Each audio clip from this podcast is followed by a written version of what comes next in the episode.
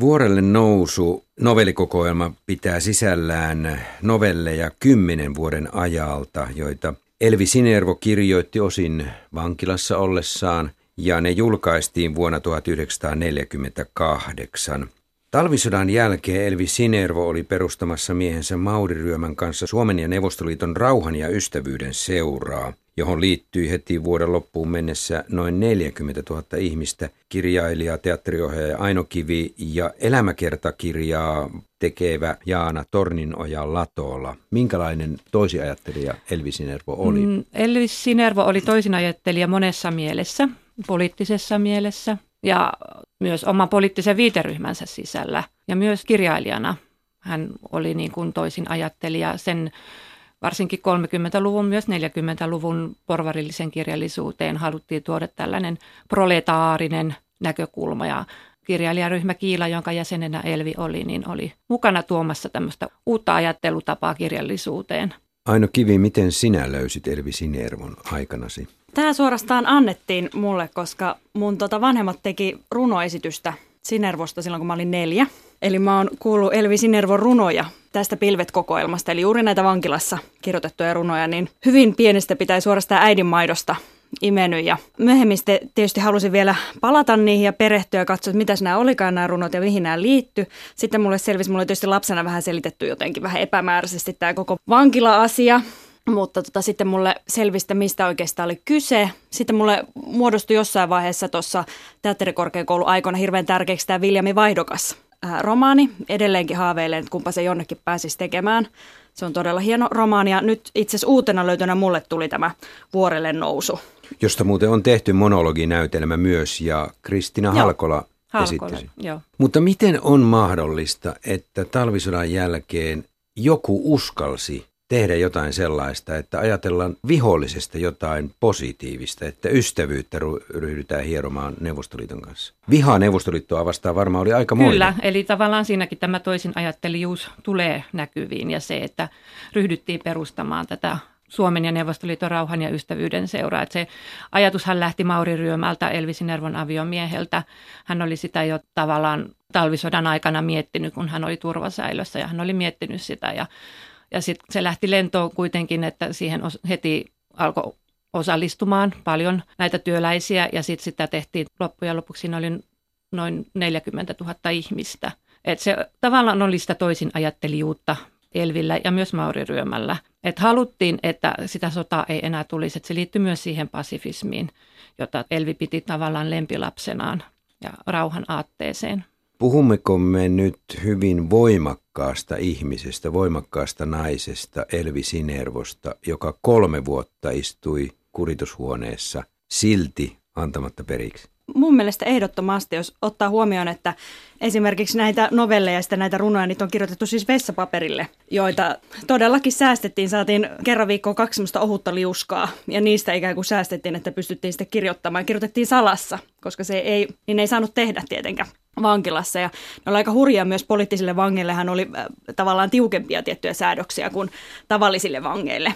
Ja siinä oli paljon tämmöistä niin kuin ilmassa, että kun sota loppuu, niin teidät tapetaan. Tai semmoisia epämääräisiä mielikuvia, että mitä itse sodan jälkeen tulee tapahtumaan poliittisille vangeille. Että sitten yllättäen kävikin itse asiassa niin päin, että heidät ikään kuin henkisesti armahdettiin sodan jälkeen, jos näin voi sanoa, että, että sitten tavallaan koettiin kuitenkin niin totta kai sodan lopputuloksella oli siihen oma mm. merkityksensä, että miten sota päättyi, mm. että mitä sitten tapahtui näille poliittisille vangeille, vasemmistolaisille poliittisille vangeille, niin se sodan lopputuloshan määritti sitä hyvin pitkään sitten kuitenkin, että, että sehän aseleposopimukseen sitten kirjoitettiin, että pitää siis tavallaan poliittiset vangit vapauttaa, että vaikka niillä olisi minkä, kuinka pitkä tuomio, että esimerkiksi Mauri Ryömällä oli 10 vuoden tuomio, 15 mm. vuoden tuomio, niin että heidät pitää vapauttaa sitten niin kuin tämän aseleposopimuksen perusteella. Ja syyskuun loppuun mennessä 44 niin suuri osa poliittisista vangeista oli vapautettu. Sinulta Jaana Torninoja Latola on juuri valmistumassa elämäkerta Elvi Sinervosta. Millä tavalla arvioit tätä vuorelle nousu novellikokoelmaa Sinervon tuotannossa?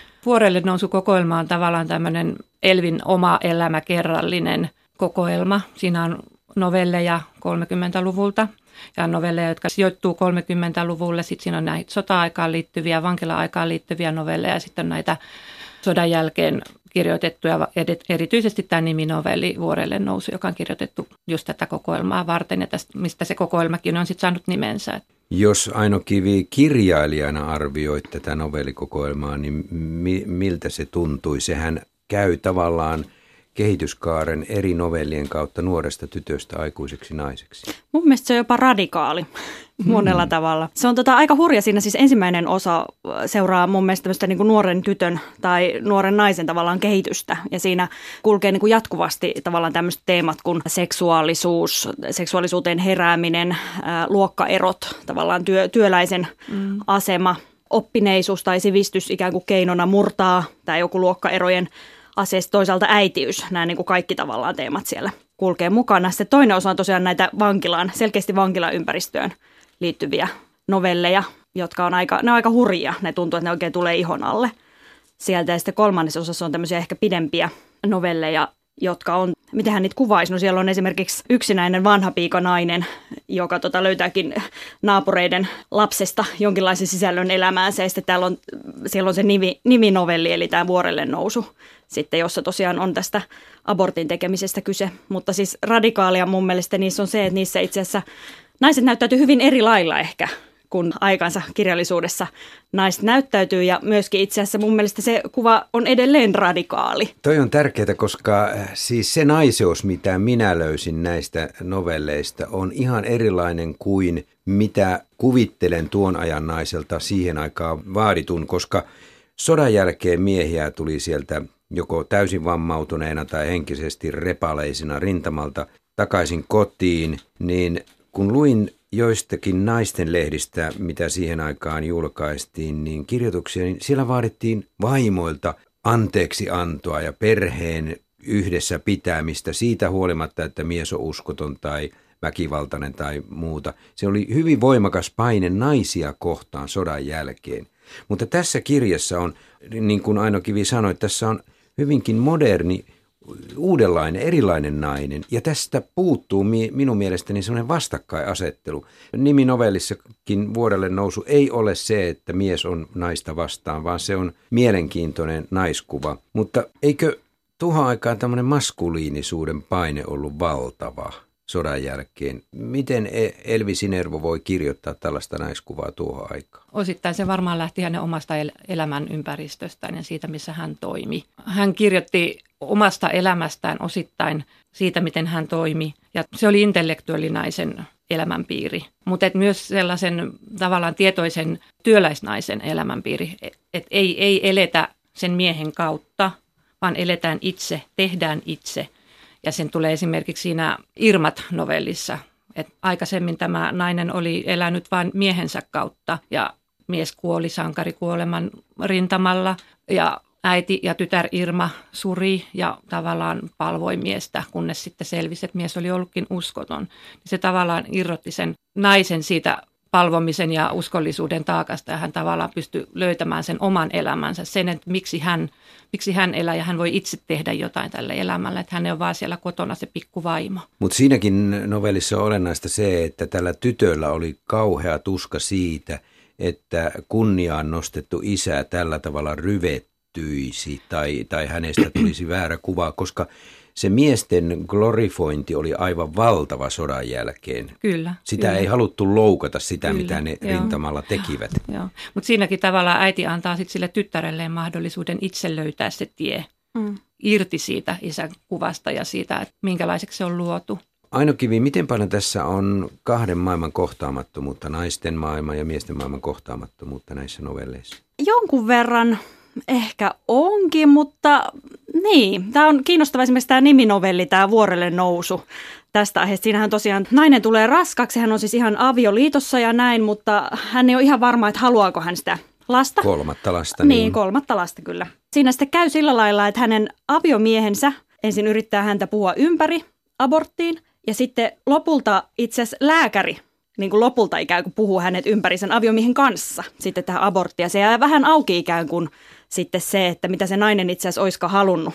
Niin tässä, tässä on niin kuin jännittävä ja tämmöinen aika tabu aihe itse asiassa vielä tänäkin päivänä tämä, kuka ne päätökset itse asiassa tällaisissa asioissa mm. sitten tekeekään. Että kyllä mä näkisin, että, siis, että, että se päätös oli lopulta kuitenkin naisen, mutta mies antoi tavallaan sitten niin kuin sen taustatukensa ja ehkä jonkun verran verran sitten tota, antoi semmoista faktaa siitä, että sen just niin kuin puhuttiin siitä, että nainen pakenee siihen äityyteen ja sillä olisi muita velvollisuuksia, että tavallaan sitten, että näitä kaikki niin kuin argumentteja, niin sitten se nainen mietti itsekseen sitten sen jälkeen ja sitten mm. siitä päätyi siihen aborttiin kuitenkin itse. Varmaan tulkinnallinen asia, koska mä itse luin sen nimenomaan Kyllä. niin päin, että hän olisi ehkä kuitenkin halunnut sen lapsen, mutta hän ikään kuin näki nämä hyvin vastakkaisina, nämä kaksi asiaa, että tässä on itse asiassa tämä metafora vuorelle noususta, joka tarkoittaa juurikin tai tällaista Elvisin Nervolle tällaista ikään kuin äh, älyllistä ajattelua, kyllä, korkeamman kyllä. paikan mm. ottamista, mm. yhteiskunnallista tai henkilökohtaista peilaamista asioihin, niin tavallaan että nämä vastakkain tämä vuorelle nousu ja sitten tämä ikään kuin kotielämä kyllä. tässä novellissa. Joo, joo Kyllä, ja kyllä. sitten se liittyy siihen se abortin tekeminen plus sitten siihen, että nämä molemmat miehet puhuu, että hän ei ehkä henkisesti kuitenkaan ole niin vahva kyllä, tavallaan siihen kyllä. kolmannen lapsen saamiseen. Niin tämä on aika jännitteinen tämä novelli. On ja kyllähän hän käy, niin kuin siis tämä nainen käy monenlaisia tunteita läpi siinä. On ensin, että tekee abortin ja sitten, että se ei onnistukaan. Ja sitten hän on tavallaan onnellinen, että nyt hän, hän saakin synnyttää. Ja sitten taas tulee tämä uusi käänne siihen, että siinä on paljon tällaisia erilaisia käänteitäkin sit siinä, että mm. tavallaan, että miten siihen ratkaisuun sitten loppujen lopuksi päädytään. Abortti oli tuohon aikaan hyvinkin tavallaan ajankohtainen aihe. Varmaan siitä keskusteltiin, kirjoitettiin paljon. Ja vuonna 1948 vuodelle nousu julkaistiin, niin siihen aikaan abortti oli vielä tavallaan kielletty, että se hyväksyttiin vain lääketieteellisin perustein. Vuonna 50 abortti sitten laillistettiin Kyllä, muutenkin joo. Suomessa. Että, Mutta että silloinkin sitä... oli vielä tiukat rajat sitten, että kuka mm. sen voi saada ja vaadittiin mm. lääkärin todistukset, mm. että se ei vaan niin kuin, että nyt mennään ja tehdään se abortti, vaan se oli kuitenkin vieläkin hyvin kontrolloitua. Onhan se Mutta edelleen ei, meillä itse on, asiassa. On se edelleen. niin, Mutta niin se on vain käytäntö, että miten Mielenkiintoista, se että se abortti hyväksyttiin ensimmäisenä Euroopan maista Neuvostoliitossa 20-luvulla, jonka varmaan Elvi Sinervo on tiennyt tuohon aikaan. Mm. Niin. Kyllä joo, kyllä, mutta et sen lisäksi niin kuin, olihan hän kuullut esimerkiksi vankilassa tarinoita näistä sikiölähdettäjistä, mm. eli puoskari, puoskareista, jotka teki mm. näitä laittomia abortteja. Niitähän oli todella paljon. Mm. Että tavallaan tämä on myös kannanotto sit siihen niin kuin sen abortin puolesta ja siihen, että nainen saa päättää, että hän ei nyt halua tätä lasta, että sitä ei määrittele yhteiskunta eikä mikään muukaan. Että tämä oli tasa-arvokysymys, niin kuin yhteiskunnallinen tasa-arvokysymys myös, että se abortti tulisi yhtä lailla sallituksi näille, joilla ei ole rahaa maksaa, niin kuin esimerkiksi tällä novellin pariskunnan on varaa maksaa sitä abortista ja on suhteita, joiden kautta he pystyvät saamaan turvallisen abortin, mutta kaikilla siihen ei ollut mahdollisuutta. Elvi Sinervon kustantaja Tammi yritti poistaa juuri tätä vuorelle nousu novellia tästä kokoelmasta ehkä tämän aborttikysymyksen takia, koska voisi kuvitella, että sodan jälkeen nimenomaan naisia vaadittiin synnyttämään. Oli, oli, oli näitä tällaisia liikkeitä, niitähän syntyi jo sodan aikana, että jossa niin kuin tavallaan Suomi suureksi ja väkiluku suureksi, että kyllä se jatkui sodan jälkeenkin. Myös naiset itse halusi synnyttää, mm. että mm. tavallaan oli se sodan aika ja se, että mm. kun oli tavallaan ollut niin kuin kaikki jäässä, mm. tällaiset, niin naiset itsekin halusivat, että siitähän kertoo sitten myös nämä suuret mm. ikäluokat, että mm. oli näitä patoutuneita toiveita ja tarpeita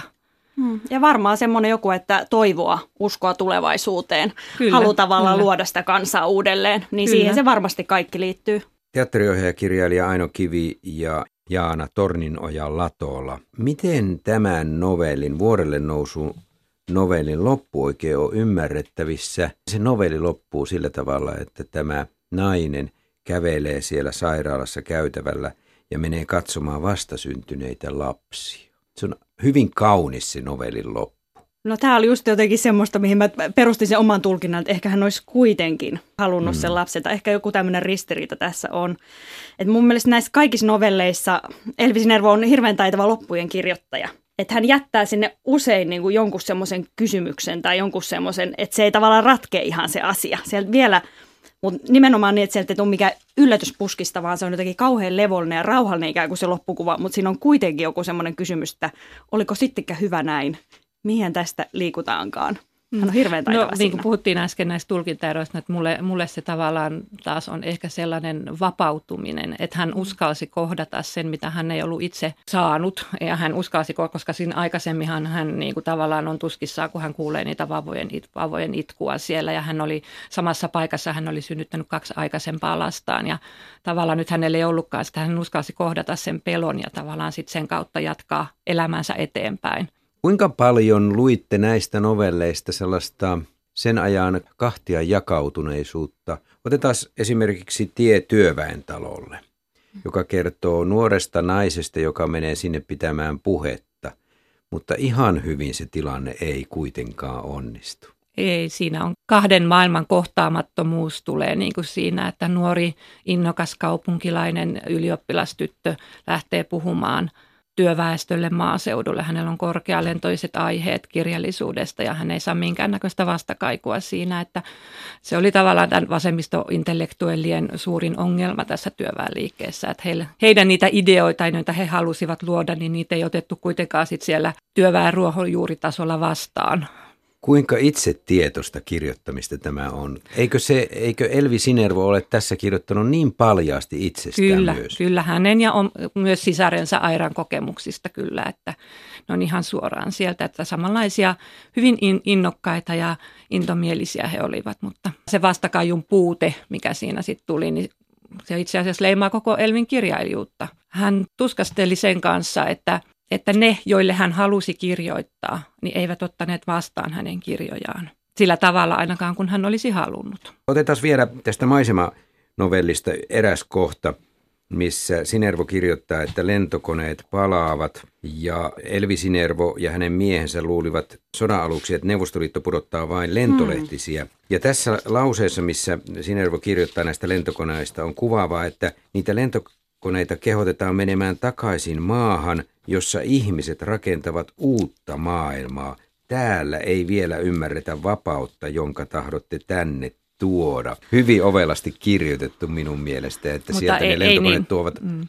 vapautta. Ei kuitenkaan niin ovelasti, etteikö sensuuri olisi puuttunut siihen silloin välirauhan aikana, jolloin tämä julkaistiin lehdessä ja siinä lehdessä tätä kohtaa ei ole. Haa, tämä on kiinnostavaa. Että kyllä se nähtiin, että mitä siellä on, että sodan jälkeen tämän sai julkaista, mutta välirauhan aikana sitä ei vielä voinut julkaista. Tavallaan minussa herättää sellaisen ihmetyksen, että onko Sinervo ollut myös sillä tavalla lapsenmielinen? On tai mulle tuli kanssa se välitty, että hän on pikkasen naivi kuitenkin kyllä, ollut kyllä, siinä kyllä. ajatuksessa. Että ilmeisesti 50-luvulla hänelle tuli niin kuin, pikkuhiljaa lähti tulemaan vasten kasvoja Rutschevin aikana sitten. Tämä... Kyllä joo, joo, joo. Siis kyllä, että silloin tähän on kirjoitettu tosiaan välirauhan aikana – tai talvisodan aikana ehkä enemmänkin kertoo talvisodan ajasta. Ja silloinhan hän oli tavallaan vielä sosiaalidemokraatti, että sitten se tavallaan se radikaalistuminen tapahtui vankilassa, kun hän oli Hämeenlinnassa. Hän oli kolme vuotta siellä niin kuin tavallaan sen kommunistisen toveripiirin kanssa tekemisissä ja siellä se radikaalistuminen sitten tuli. Ja sitten hän, hän oli hyvin yksisilmäinen ja ehdoton siinä ensimmäiset kymmenen vuotta, kunnes sitten pikkuhiljaa alkoi sitten tavallaan just 50-luvun puolivälissä silmät avautua ja että se ehkä ei olekaan sellainen onnella se meidän naapurimaa, mitä hän on kuvitellut. Eikö tämä kokoelma kuitenkin osoita, että kovimmankin realismin keskellä ja vaikeina aikoina me tarvitsemme idealismia, vaikka se olisi naivia? Näin se varmaan on, että tus, kyllä, tuskin kyllä. hän olisi varmaan jaksanut niitä kaikkia, kaikkia aikoja ilman, että hänellä olisi ollut se usko johonkin aatteeseen tai kyllä, johonkin ihmisen kasvuun tai mitä se sitten olikaan. Että hienosti hän taisi itse kuvata, että jotenkin ennen vankilaa olin sosiaalidemokraatti ja vankilasta tultua niin olin kommunisti. Kyllä, kyllähän näin tapahtui. Ja Ohrana Se, pelasti hänet laittamalla hänet vankilaan. Niin, no, tavallaan hän oli aika uupunut siinä vaiheessa, kun hän joutui vankilaan. Että, ja tavallaan se paine sinne joutumisesta oli koko sen kevään 41, niin oli jo olemassa, että että sitten tavallaan, että kun hän vihdoin oli siellä, niin sitten se tavallaan, että huh,